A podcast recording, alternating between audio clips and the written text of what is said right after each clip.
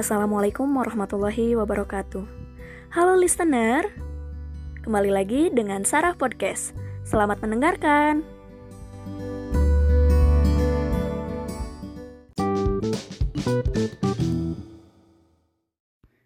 Halo listener, pada podcast kali ini kita akan membahas mengenai pengaruh pengolahan pangan terhadap nilai gizi. Pengolahan pangan atau yang sering disebut dengan food processing merupakan metode atau teknik yang digunakan untuk mengubah bahan mentah menjadi produk jadi dengan tujuan untuk menghasilkan produk pangan yang aman dikonsumsi, disukai, bergizi, dan memiliki masa simpan yang optimum. Pengolahan makanan adalah cara untuk bisa menikmati makanan. Tanpa proses ini, banyak makanan yang menjadi kurang lezat. Selain itu, Pengolahan makanan ini bertujuan untuk mematikan mikroorganisme seperti bakteri dan kuman yang ada di dalam makanan, sehingga makanan lebih sehat untuk dimakan dan tidak akan menimbulkan penyakit. Dari pernyataan tersebut timbullah pertanyaan baru. Hmm, apakah nilai gizi dari konsumsi buah segar dan produk olahan buah berbeda? Mari kita bahas satu persatu. Agar lebih memahaminya, mari kita bandingkan antara bahan baku segar dengan produk olahannya. Sebagai contoh, buah pisang dengan produk olahannya, yaitu keripik pisang. Kedua produk tersebut memiliki kandungan yang berbeda. Mengapa? Karena pada buah pisang terkandung vitamin C, dan vitamin C ini tidak tahan terhadap suhu panas. Maka, ketika terjadinya pemanasan, kadar vitamin C akan menurun, sehingga kandungan gizi buah pisang dengan keripik pisang akan berbeda. Pemanasan yang dihasilkan oleh proses memasak dapat mempengaruhi vitamin dan lemak, terutama vitamin yang larut dalam air, sangat sensitif terhadap panas yang dihasilkan selama proses pemasakan. Sedangkan lemak dapat mentolerir suhu panas yang lebih tinggi daripada zat gizi lainnya. Namun, ketika lemak bertemu dengan titik asap dari pemanasan tersebut, maka struktur kimia lemak dapat berubah. Lalu, Bagaimana cara mencapai optimasi dalam pengolahan pangan agar tujuan dari pengolahan pangan tersebut dapat tercapai? Berikut beberapa saran yang dapat diikuti agar kandungan zat gizi dalam makanan tidak terlalu banyak menghilang pada proses pengolahan pangan. Yang pertama, mulailah dari metode penyimpanan. Simpan bahan makanan seperti sayuran di tempat yang baik. Sebaiknya hindari penyimpanan sayuran di tempat yang panas, terutama untuk sayuran yang banyak mengandung vitamin B dan vitamin C. Yang kedua, sebelum memasak, cukup cuci sayuran daripada mengupasnya. Kulit sayuran mengandung beberapa jenis vitamin dan mineral, serta serat yang penting untuk tubuh kita. Sebaiknya jangan membuang daun luar sayuran seperti kol kecuali daun tersebut layu. Yang ketiga, masak sayuran dengan air sedikit. Sebaiknya mengkonsumsi air yang digunakan untuk merebus sayuran tersebut, jangan dibuang. Atau lebih baik untuk memasak sayuran dengan metode dikukus, menggunakan microwave atau memanggangnya daripada dimasak dengan cara direbus. Yang keempat, potong makanan setelah dimasak daripada sebelum dimasak. Hal ini dapat mengurangi kandungan zat gizi yang hilang selama proses pemasakan. Dan yang terakhir, masak makanan dalam waktu yang tepat. Jangan terlalu lama, semakin lama sayuran dimasak, maka semakin banyak zat gizi yang akan terbuang. Oke listener, dalam proses pengolahan pangan, sangat penting untuk memperhatikan cara memasak. Alih-alih menjadi sehat, salah pilih cara dapat mengakibatkan zat gizi yang terkandung menjadi hilang.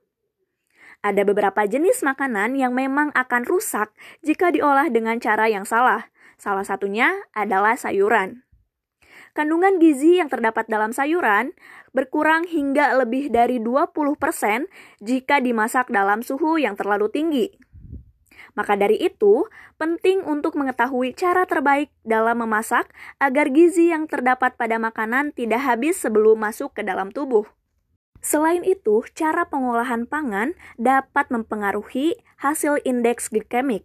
Sebagai contoh, ada ubi jalar yang digoreng menghasilkan indeks glikemik 47, tetapi jika dipanggang, indeks glikemiknya malah naik menjadi 80. Hal tersebut diduga makanan yang diolah menjadi ukuran partikel yang semakin kecil. Kadar karbohidratnya makin mudah diserap oleh tubuh, sehingga indeks glikemiknya pun makin tinggi. Kemudian, nilai gizi protein suatu bahan pangan ditentukan bukan hanya oleh kadar protein yang dikandungnya, tetapi juga oleh ketersediaan atau dapat tidaknya protein tersebut digunakan oleh tubuh. Salah satu parameter nilai gizi protein adalah daya cernanya yang didefinisikan sebagai efektivitas absorpsi protein oleh tubuh. Pada proses pengolahan lawa bale menunjukkan terjadinya denaturasi protein yang menyebabkan berkurangnya kadar dan perubahan daya cerna protein. Penurunan kadar dan perubahan daya cerna protein berbeda-beda tergantung dari perlakuan yang diterima. Untuk denaturasi protein, perendaman cuka pada proses pengolahan Formula A menyebabkan denaturasi sebesar 25,48 persen. Hal ini menyebabkan penurunan kadar protein sebanyak 3,82 gram. Kemudian yang kedua, penambahan jeruk nipis pada proses pengolahan Formula A menyebabkan denaturasi sebesar 9,67 persen dan pada Formula B sebesar 12,55 persen.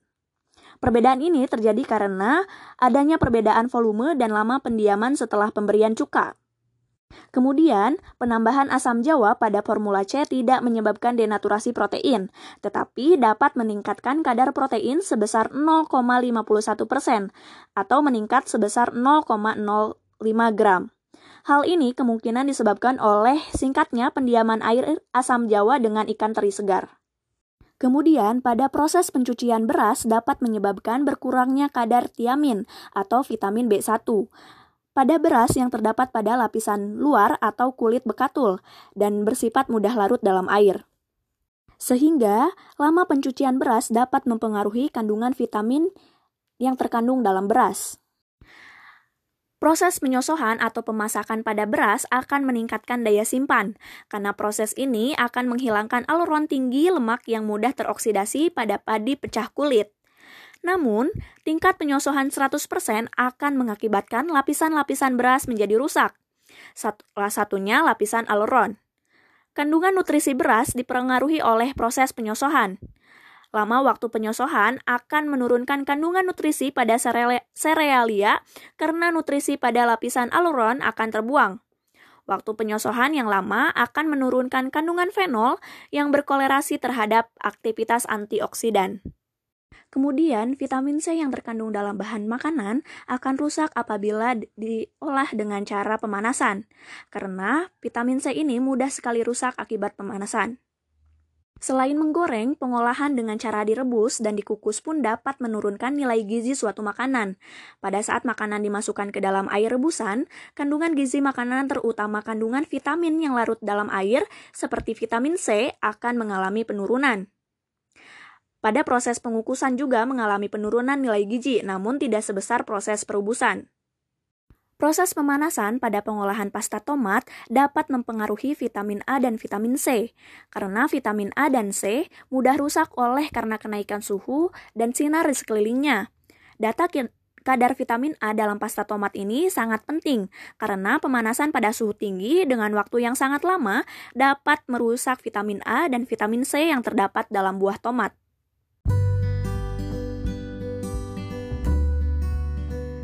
Oke listener, sekian segmen podcast pada minggu ini. Sampai jumpa di podcast yang akan datang. Terima kasih telah mendengarkan.